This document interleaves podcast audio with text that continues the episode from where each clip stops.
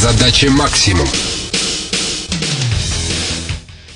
Мне бы хотелось создать некое сообщество руководителей, разделяющих со мной вместе видение управления в рамках гуманистической этики, я бы сказал, чтобы управлять людьми, учитывая их интересы, а не только интересы организации. Анатолий Толопила окончил ИСТФАК СПБГУ. Семь лет преподавал историю в старших классах. Далее в Петербургском университете получил второе образование, психологическое, и в течение нескольких лет был психотерапевтом семейным консультантом. После окончания Герценовского университета по специальности управления организацией Работал в одной из компаний, где прошел путь от сотрудника по персоналу до заместителя директора по обучению и развитию персонала. После чего ушел в бизнес. Организовал с другом компанию, которая предоставляла услуги тренинга и консалтинга. В настоящее время бизнес-тренер, организационный консультант. Когда пришел в бизнес, для меня такой был очень неприятный момент, что многие вещи делаются во имя достижения цели, и цель оправдывает средства. Нужно было думать над тем, я согласен или нет с тем, чтобы делать какие-то вещи, поступая с принципами. Я решил, что не согласен, и стал искать какие-то новые возможности управления с учетом этических ценностей, которых я разделяю. Мне близких к христианским ценностям. А такие ценности разве применимы в бизнесе? Без сомнения. Более того, я считаю, что это залог успеха в бизнесе. Как человек, который владел компанией, понимаю, что это привлекает людей. А если на примере? Возьмем мотивацию нематериальную. Деньги ограничены, и нам необходимо побудить подчиненных работать на благо компании с максимальным усердием. Я даю на тренингах четыре вида влияния. Убеждение, эмоциональное заражение, давление, давление по отношению к тем, кто не хочет учитывать интерес организации, это тоже допустимо. И четвертый вид влияния – манипуляция, которую я называю недопустимым влиянием. Манипуляция не должна быть ни в бизнесе, ни в отношениях. Это один из примеров того, что я имею в виду, когда я говорю о бизнесе этическом. Как распознать манипуляцию? Один из признаков – ваши интересы не учитываются. И вы это понимаете либо в процессе общения, либо по результатам общения. И второй – то, что возникает сильная эмоция, потому что манипулятор у вас эмоцию создавая, тем самым сужают вашу логику, и вы не можете просчитывать последствия его воздействия. Этому нужно противостоять, не позволять другому себя использовать. Не нужно поддаваться эмоциональному воздействию. Момент второй. Манипулятор расширяет ваши эмоции, а вы расширяете его логику. И тут такой момент тонкий он есть. Есть манипуляторы, а есть эмоционалы. Их нужно разделять. Когда вы применяете к эмоционалу логическое воздействие, он постепенно становится логиком, а манипулятор нет. Такие навыки могут пригодиться в нынешней непростой экономике экономическая ситуация. Именно потому, что она непростая, они очень востребованы. Исходя из подчиненного сотрудника его типа, мы управляем по-разному. Если мы правильно подбираем стиль управления, то мы максимально мотивируем сотрудника без каких-то денег дополнительных. В нашей ситуации, сложной экономической, это умение, оно особенно важно. А если обратиться к истории, можете привести примеры того или иного стиля управления? Я говорил о давлении, об авторитарном стиле управления. Я считаю, что иногда он необходим во благо людям. 42 год. Приказ 200 27. Ни шагу назад. О чем речь? Что сзади фронта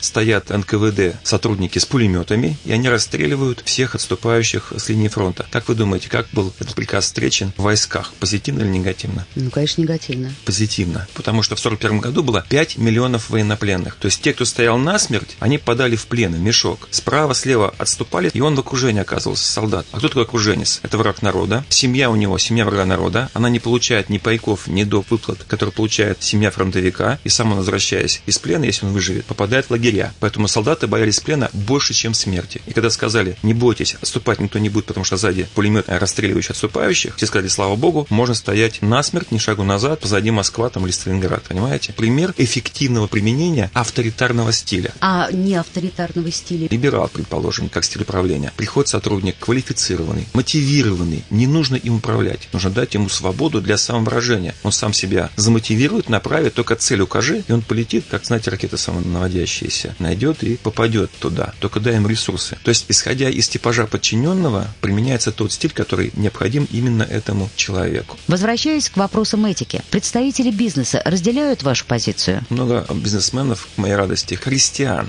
А люди хотят управлять, не поступая с принципами своими христианскими. Во-вторых, многие из бизнесмены уже достигли некого уровня достатка, и они хотят не просто управлять, а управлять себя, развивая и остальных как личностей. И чем дальше, тем больше таких людей. Анатолий Толопила, выпускник открытой школы бизнеса. Информацию об обучении в которой можно получить по телефону 325 9401 и на сайте obs.ru. С вами была Наталья Костицына.